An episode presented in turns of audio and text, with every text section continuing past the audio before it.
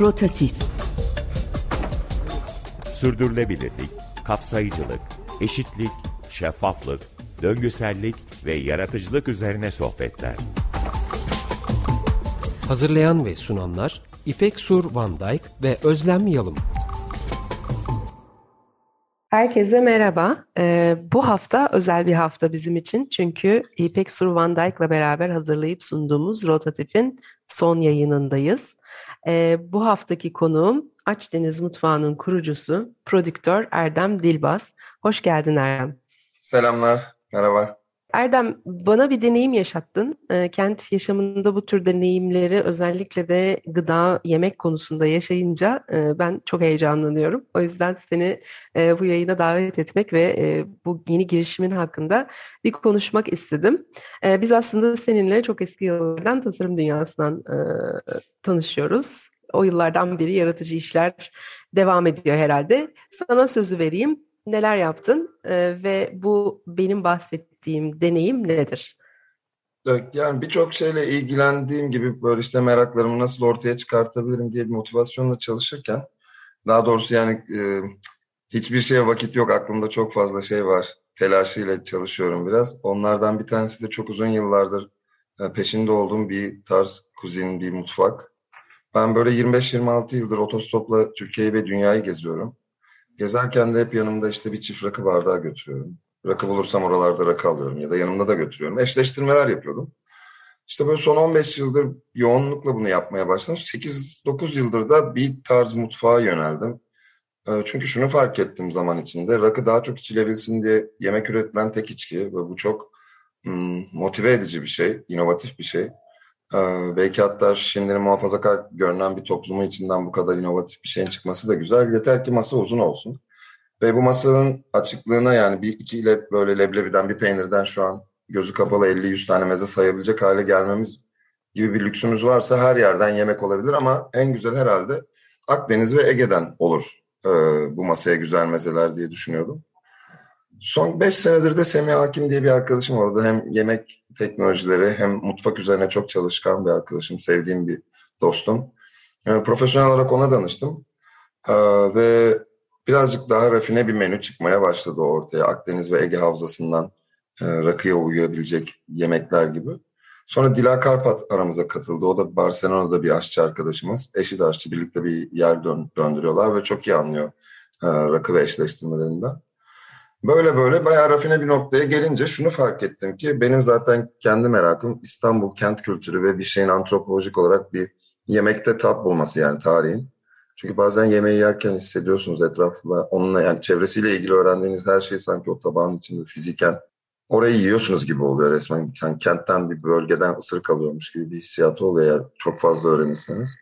O yüzden de en son menümüzü tamamlarken şöyle bir şeye karar verdik ya ilk yemeğimizi daha Kuzey Akdeniz'den yapalım bu sefer. İşte İspanya, Fransa, İtalya, Portekiz, yani Yunanistan, İstanbul, e, Ege, Girit, belki Kıbrıs o bölgelerden menü çıkartalım dediğimizde ilginç bir şeyle fark, karşılaştık. Yani sadece aşçı arkadaşlarımız da değil, ailesi ve kendisi zaten yemeklerle ilgilenen dostlarımız da çevrili etrafımız ve onların kendi ailelerinde bin yıllık, 1400 yıllık reçeteler var. Ee, burada Guido diye bir arkadaşımız var. Casareto kendisi çok yetenekli bir heykeltıraş. Yani belki bin yıldır aynı şeyi yapıyorlar. Ee, Vitelli Tonato tarifi var arkadaşım ve çok lezzetli. Hakeza Yorgo, Yorgo Demir. Onlar da 1500 yıldır skordelliyi belli bir teknikle yapıyorlar. Ve yani reçetelerini de bizimle paylaştılar. Biz yapmak istediğimiz aslında hmm, rakı kültürü üzerine değil de hmm, rakı masasının hiyerarşi tanımayan, modernizm karşıtı, isteyenin istediğini yapmak zorunda kaldı. Hatta e, inisiyatif olarak bazen bir tabağı istemesi, tuzu uzatır mısın demesi gibi diyalogların başlaması. Hakeza da enteresan şekilde bu diyalogların genelde dünyanın hemen hemen her yerinde herkese aynı şekilde etkilemesi. Bazı yerlerde gerçekten bir Fransızın size dönüp abi o kız beni bana böyle yapmayacaktı gibi şeyler dediğini görüyorsunuz bir Almandan da şey duyabiliyorsunuz e, bir noktada ya Merkel yanlış yaptı falan gibi laflar duyabiliyorsunuz eğer ilk defa rakı masasına oturuyorlarsa. Ya, ilginç bir şey var orada. E, şarap ve peynirin yerine özellikle Avrupa'da daha çok gidebileceğini düşünüyorum. Çünkü enerjisi birazcık daha yüksek. Deniz kenarlarını kaplayabilir. E, yani dünyanın her yerinde rakı içebilmek için bir şey uydurdum. Arkadaşlarım da bana inandı ve öyle ilerliyoruz şimdilik diyelim. Peki. Çok hızlı çok hızlıca anlattın ama benim buradan tabii çıkaracağım bir sürü başlık ve e, soru da var. Öncelikle şunu belirtmeliyim.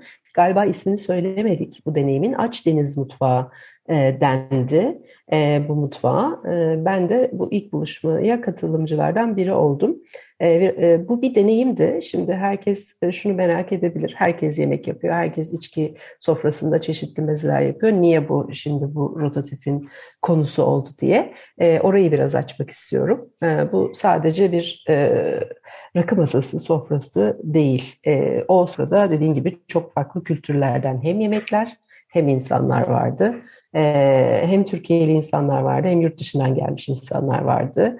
E, müzik vardı, e, anılar vardı. Farklı bir mekanda e, bir araya gelmiştik. E, bunların hepsi de birleştiğinde özellikle yemekler ve menü de tasarlanmış olunca ortaya bir deneyim, deneyim tasarımı çıkmıştı. E, o yüzden e, hani bu mutfağı burada konu etmeyi ben özellikle istedim. Neden aç deniz mutfağı dediniz? Ya holistik bir şekilde bakınca yani bütünsel bir açıdan baktığınızda dediğiniz doğru hocam. Çünkü e, yani Akdeniz mutfağı Ege ve Akdeniz ve e, bu kelime esprisi çok basit bir şey de olsa çok motive edici. O, çünkü yani o sahillerdeki insanlar her zaman güzel yemekler yedi.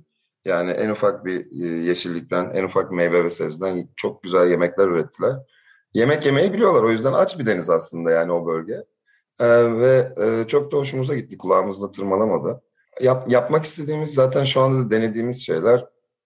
Evet biz bu atıyorum bir, bir gecede 12 tane farklı yemek ortaya çıkartıyoruz ve işte soğuklar, ara sıcaklar vesaire gibi bir yaklaşım değil orada. Birinci duble, ikinci duble, üçüncü duble gidiyor.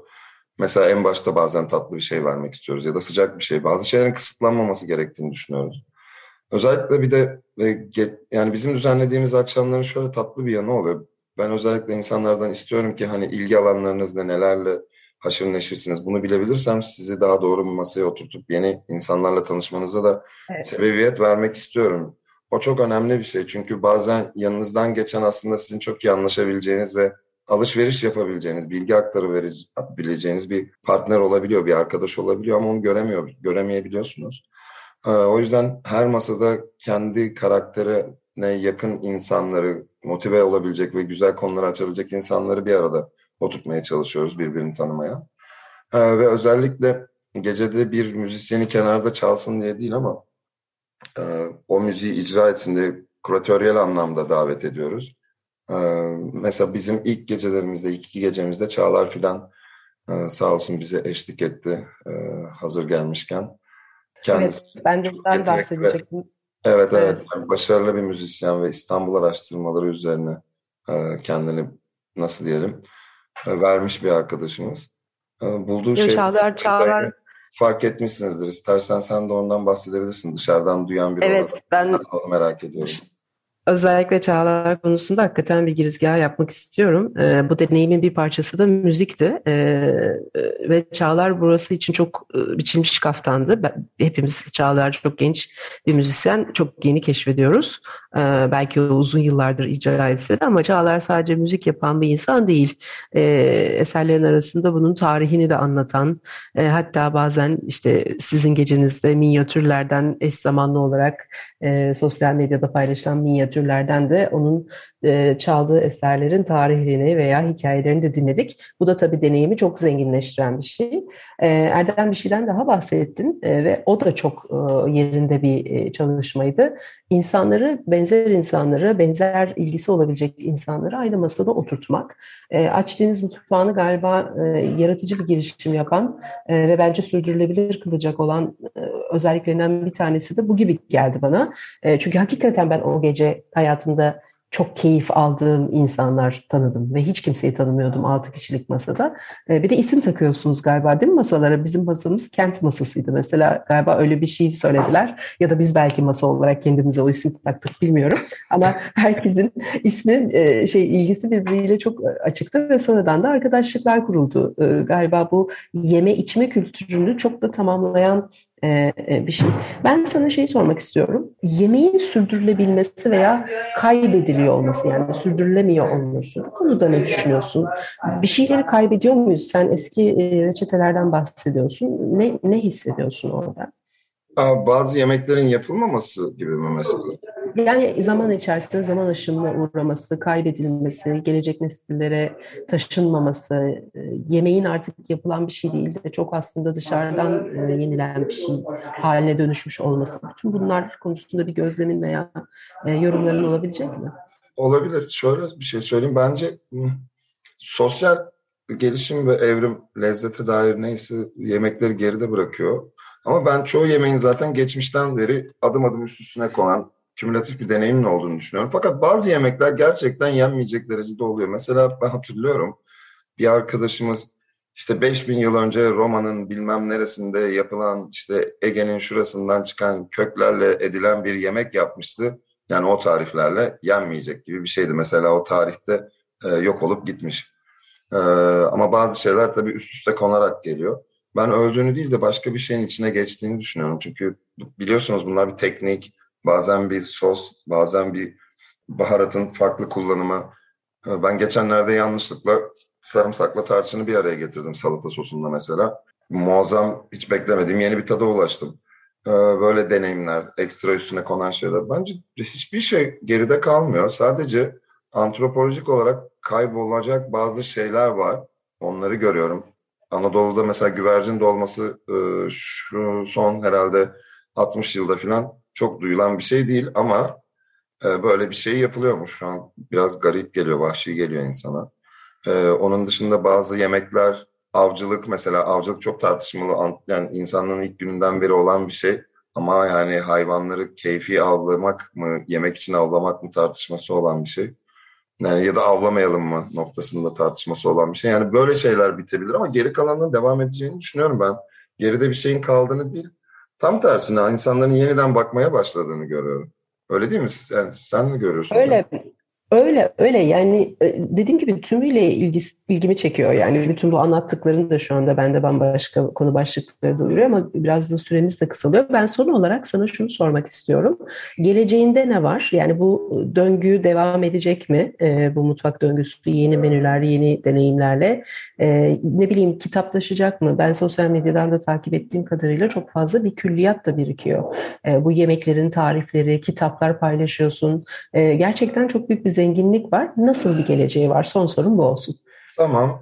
Instagram'da Aç Deniz Mutfağı diye bakarsa arkadaşlar detaylarını görecekler ama zaten bu bir kültür hareketi. Biz e, rakının hemen her yemekle ve özellikle Akdeniz ve Ege Havzası'ndan genişleyerek dünyada içilebilecek standart bir içki olacağını düşünüyoruz. Ve bunu nasıl yapacağımıza dair bazı eşleştirmelerle bu kültür hareketini devam ettireceğiz. Yani umarım bizden başka insanlar da e, bu işe bulaşır diye düşünüyorum. Harika.